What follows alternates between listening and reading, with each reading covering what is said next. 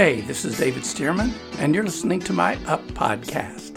Last week, uh, we shared about Romana Banuelos and how she went from being an impoverished single mother living in Ciudad Juarez, Mexico, to becoming the Secretary Treasurer of the United States. It's a great story of faith. And uh, if you haven't heard that story, and it's a true story about what happened to this woman, uh, you might want to check out last week's podcast because it's very encouraging. But she did this through faith. Romana Banuelos is a woman of faith, but faith is a complicated subject, isn't it? I mean, a lot of people have faith in themselves. A lot of people have people have faith in false ideas. A lot of people have faith in their political party, but we're talking about a special kind of faith here. Um, Paul said in Philippians 4:13, "I can do all things through Christ who strengthens or empowers me." And Jesus said, "All things are possible to him who believes." In Mark 9:23. So, what kind of faith are we talking about here? We're talking about faith in God and in what he says. Faith in God. Now, I know this is very basic stuff. But if we're going to build anything in this world, we'll need to build it on a firm foundation if we want it to stand. And there is no firmer foundation than God and what He says. Now, a good example of this from the Bible is Joseph. Now, I'm not talking about baby Jesus and, uh, you know, Mary Joseph. I'm talking about the Joseph of Genesis. And starting in about Genesis 37, we hear about this character. He is the son of Jacob, and he has 12 brothers. And Jacob, his father, sees early on that he has administrative ability. We know this because the Bible says that he gave Joseph a special coat. Uh, we learned it from the King James originally, where it said a coat of many colors. That's really kind of uh, a weak description of what it was. It was an ornate and fancy coat, yes. And the word itself, the words that are used to describe it in the original language, indicate that it was the type of coat that would be too dressy to wear out working in the field. And it also implies that it's a coat with long sleeves, meaning this is something that someone would use indoors to do administrative or, or, or leadership type work. So Joseph was given a higher position than his brothers from the get go, even though he was one of the youngest brothers. And his brothers were resentful of this. And from his brother's perspective, to add insult to injury, Joseph had a couple dreams, and they were dreams that God gave to Joseph to show him the direction for his life. And the first dream was that he dreamed that they were all out harvesting wheat in the field, and they were cutting the wheat and they were binding them up into sheaves or into little bundles. And it this is the way Joseph had the dream. He and his brothers each had a bundle of wheat, and the brothers' bundles of wheat or sheaves of wheat all bowed down to Joseph's. Well, he told this to his brother, not the wisest move, but he did it, and they were mad at him. They said, What, what? What are you going to do? You're going to be our ruler now? Well, the next night, Joseph had another dream. And in that dream, the sun and the moon and 12 stars all bowed down to him.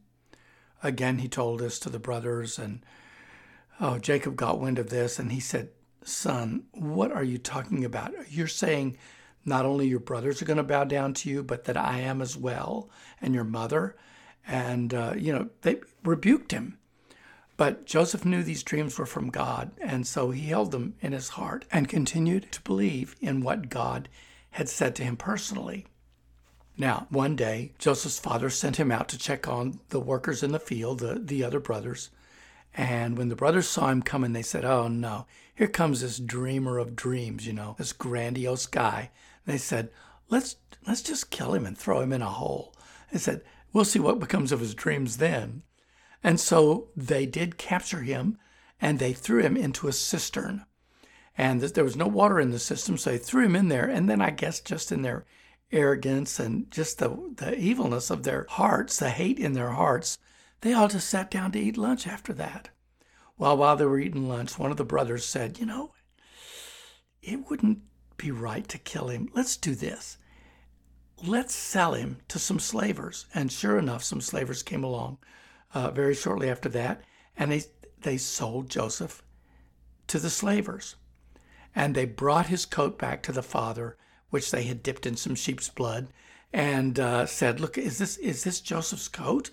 And the father wept, and he said, "Oh, my son's been killed by wild animals." And so the brothers felt like they were off the hook, and they got rid of this ridiculous dreamer who was taken by these Midianite slavers down to Egypt and sold to a guy named Potiphar.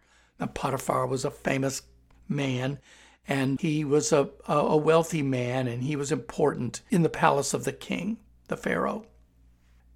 But you know, here's an interesting thing about Joseph. You would have thought after going through all that Joseph had gone through, being attacked and sold as, a slave to a man in a foreign country, that he'd think, you know, these dreams God gave me, they, they didn't come true. This stuff's a bunch of junk. There's no real God. I'm just out here on my own. Now, this is what so many people would do if faced with circumstances like this. They would lose all hope. And yet, Joseph continued to serve God, even as a slave in Potiphar's house. We know this because he did excellent work for Potiphar, and Potiphar actually made him the head over all the other servants in the house. But Potiphar's wife really, you know, she thought Joseph was kind of hot and she wanted to try to get him to go to bed with her. But he said in Genesis uh, 39, verse 9, How could I do such a wicked thing and sin against God? So you can see Joseph was still holding on to his faith in God. He believed in God and he believed in the things God said. Well, as you know, if you've read this story, Potiphar's wife kind of framed Joseph and he wound up in jail. Yeah, rape was illegal then too. But while Joseph was there in the prison, the Bible says that the Lord was with him and he showed him kindness and granted him favor in the eyes of the prison warden. So the warden put Joseph in charge of all the others that were held in prison and he made him responsible for everything that was done there. Warden paid no attention to anything under Joseph's care because the Lord was with Joseph and gave him success in whatever he did. Now, this is uh, Genesis 39 20 and a few verses after that.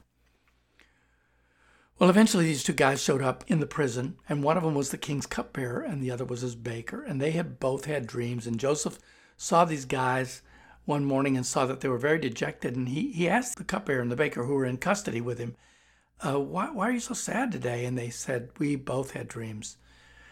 And Joseph said, Well, do not interpretations belong to God? Tell me your dreams. Verses 6 through 8.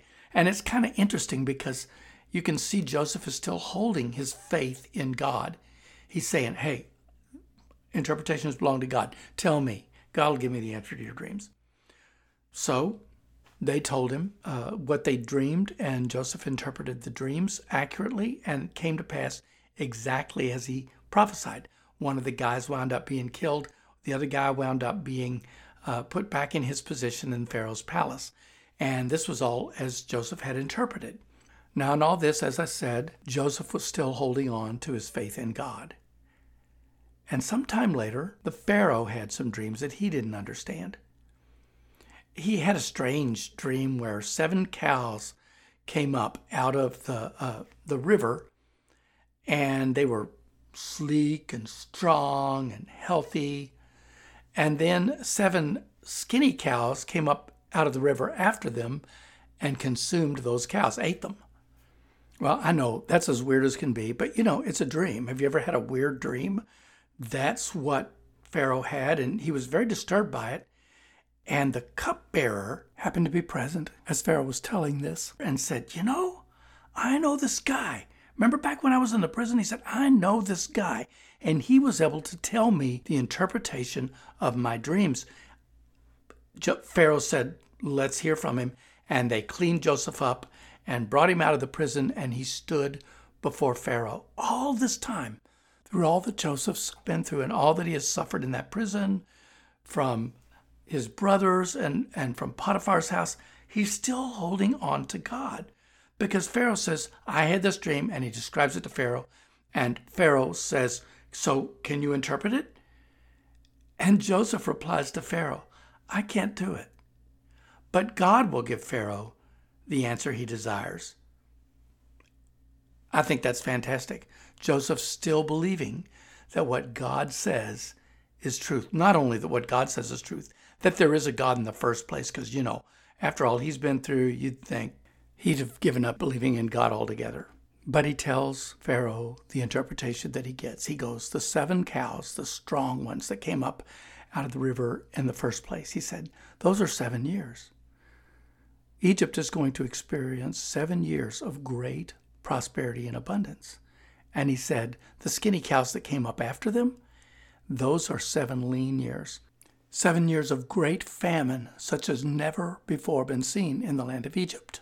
And all that was gained in those seven prosperous years will be lost during those seven lean years.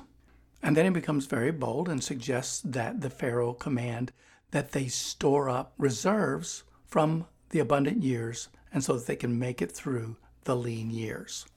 Now you got to remember that Joseph is a prisoner and now he's advising the Pharaoh on matters of state. This is incredibly bold and it indicates how strong Joseph's faith in God was. Well, upon hearing this, Pharaoh was very impressed, so impressed that he makes Joseph the prime minister of all Egypt and puts him over administering this task. And so Joseph's dreams all come true. Incidentally, even the little details. Later on, during the famine, Jacob, back in the land of Canaan, sends his sons up to Egypt to buy grain. And when he does, they all bow before Joseph. They don't even know who he is. They just know he's the prime minister of Egypt. I'm sure he looked quite different by then. You've seen pictures of the ancient Egyptians, probably had a fancy headdress, fancy robes, eye makeup, looked completely different. They bowed down before him just as Joseph had seen in the original dream. Joseph's dreams came true. And your dreams can come true also if you'll dare to believe in God, who can do anything, and remain faithful to Him the way Joseph did. Yes, you can become the person you want to be. And the first prerequisite for that happening is like Romana Banuelos and like Joseph of old, to believe in God. David Stearman Ministries is a missionary ministry. We take the good news of Jesus wherever we can, from the jungles of South America to Mexico to the Philippines, over the European continent, and places beyond. And we'd love it if you'd partner with us in this task. If you'd like to help, just text GIVE 513 296 8810 and enter the amount you'd like to sow. That's it. And thanks so much for helping us help others.